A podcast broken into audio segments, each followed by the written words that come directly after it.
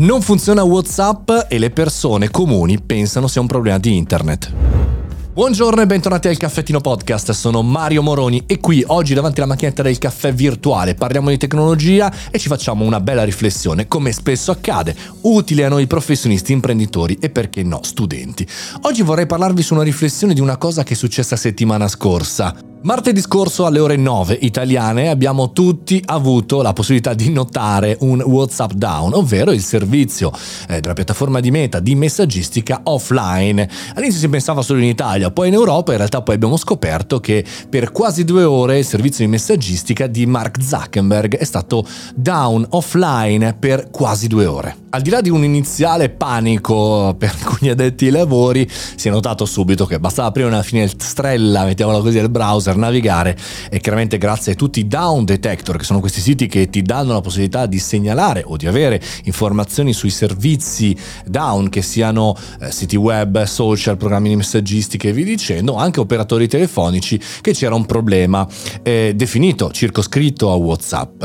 Però la, la situazione riflessiva per noi è che in realtà la percezione da parte di non operatori del settore, aziende, professionisti e chiaramente persone comuni comuni era che non fosse offline un servizio web come WhatsApp, un programma di messaggistica, ma quanto la rete internet. Inizialmente ho sottovalutato questa notizia, questi commenti alla notizia, ma in realtà poi piano piano riflettendoci di più mi hanno spaventato, devo dire la verità, mi hanno spaventato. Ho pensato, ok, non sto parlando con dei ragazzetti che conoscono solo lo smartphone e come funzionano le proprie applicazioni, sappiamo bene il digital divide che è principalmente anche sui giovani e giovanissimi rispetto allo strumento che hanno in mano, ma anche verso aziende, professionisti, imprenditori che lavorano in questo mondo.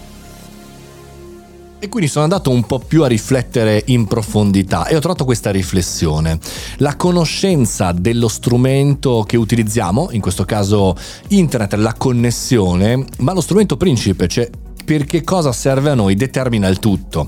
Cioè se noi abbiamo un browser, che sia Chrome, sia Safari, quello che volete voi, e non funziona quella roba lì, voi dite ok, non funziona internet, non funziona il cellulare, non funziona il computer. Se appunto il vostro strumento principe sul vostro smartphone sul vostro computer è il programma di messaggistica, non funziona internet. E così è accaduto effettivamente anche con Facebook, anche con i social più rappresentativi. Quando sono offline arrivano delle segnalazioni importanti agli operatori telefonici che hanno le reti.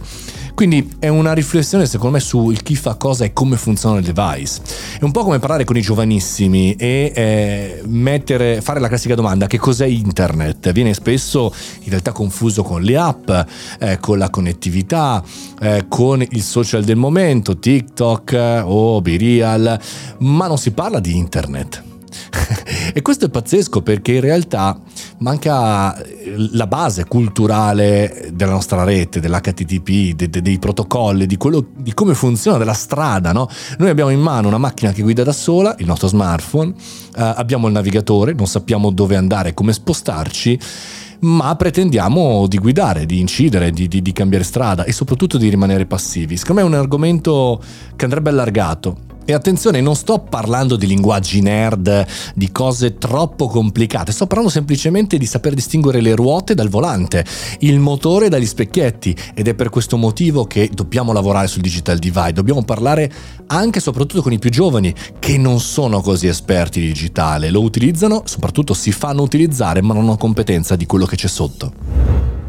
Con questa riflessione anche un po' critica, preoccupata per quanto mi riguarda, spero che quelli di, tra l'altro di Metasistemi o sto maledetto Whatsapp, ogni due per tre sembra accadere, ma bisogna ritornare alle basi. Oggi è la giornata così, un po' il podcast è sul ritornare alle basi. Questo è il Caffettino Podcast e io sono Mario Moroni. Ogni giorno, 7 giorni su 7, 365 puntate l'anno. Fate i bravi, mangiate le verdure e siate felici.